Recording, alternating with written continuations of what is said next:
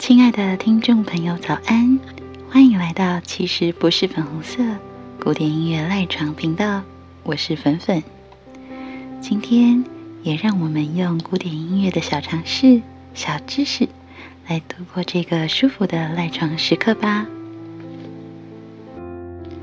今天要与各位分享的主题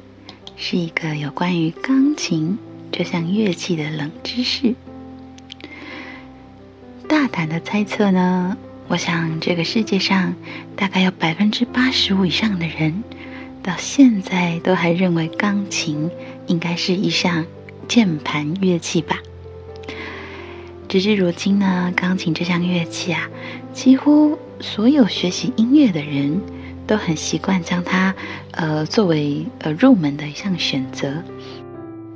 例如，许多音乐系的学生或者是学童，他们在挑选主修或者副修乐器的时候，至少一项都要以钢琴作为他们学习的必选。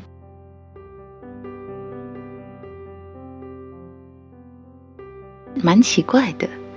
明明钢琴的体积特别庞大，价格也很昂贵，甚至不是那么容易保养。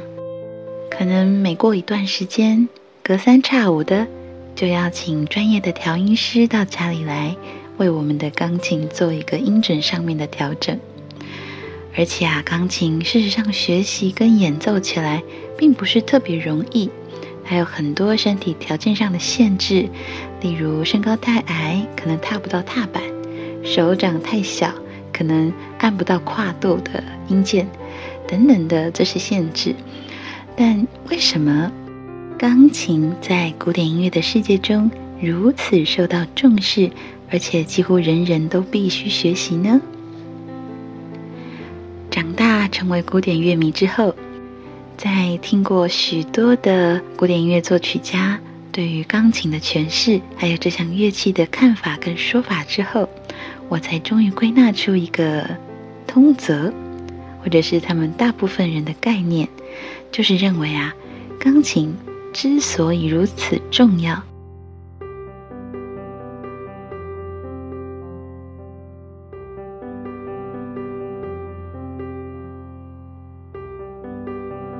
什么是所谓的稳定性呢？我们以比较视觉化的方式来做一个形容，例如一个钢琴演奏者，当他掀开一架钢琴。首先映入眼帘的会是满满的黑白键盘，每个键都对应着一个明确的音高，黑色与白色，半音与全音，一切如此的井然有序。钢琴呢，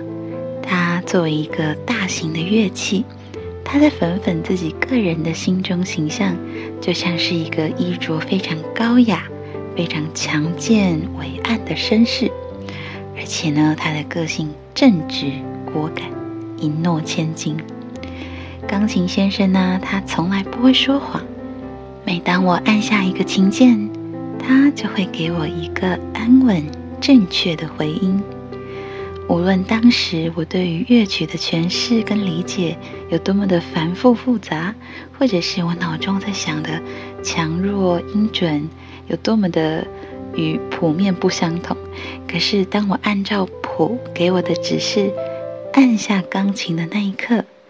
它永远就会给我一个非常稳定的答案，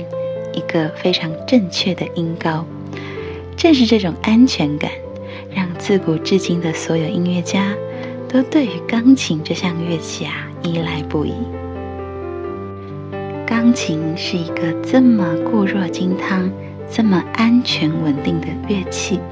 但是呢，却很少人知道这项乐器的发音原理，应该要被归纳为弦乐器，而不是键盘乐器。这个冷知识，不晓得会不会让你有点意外呢？事实上，钢琴发出乐音的方式。说起来还是挺复杂的。当演奏者他按下琴键的那瞬间，被压下去的那个琴键，它会联动到琴弦上，再精准的带动钢琴里面的琴锤去敲击钢弦。那之后呢，敲击的那个琴锤又会立刻弹开，然后被敲到的那条钢弦呢，则会继续震动，直到演奏者的手指离开那个琴键，